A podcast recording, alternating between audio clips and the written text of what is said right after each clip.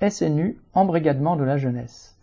Dès l'année scolaire prochaine, le service national universel, SNU, pourra être fait sur le temps scolaire, a confirmé le 15 juin la secrétaire d'État à la jeunesse Sarah El Hayri.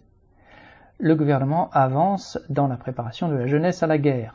En février 2022, un rapport présenté à l'Assemblée expliquait qu'il fallait poursuivre, citation, les efforts en faveur du renforcement du lien armée-nation et en formant effectivement les professeurs aux enjeux de la défense, fin citation, et, citation, encourager la montée en puissance du SNU, fin citation.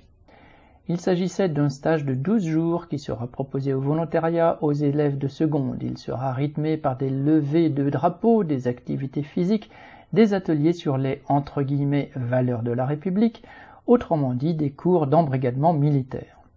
Le gouvernement n'a pas encore choisi de rendre cette mesure obligatoire, essentiellement pour des raisons budgétaires, mais il tient à introduire au plus vite cet embrigadement nationaliste dans les lycées. Les travailleurs conscients doivent s'opposer à cette mise au pas croissante. En revanche, l'engrenage guerrier qui se met en place nécessiterait que l'ensemble de la population s'initie au maniement des armes dans le but de renverser la classe dominante qui prépare des catastrophes. Thomas Baum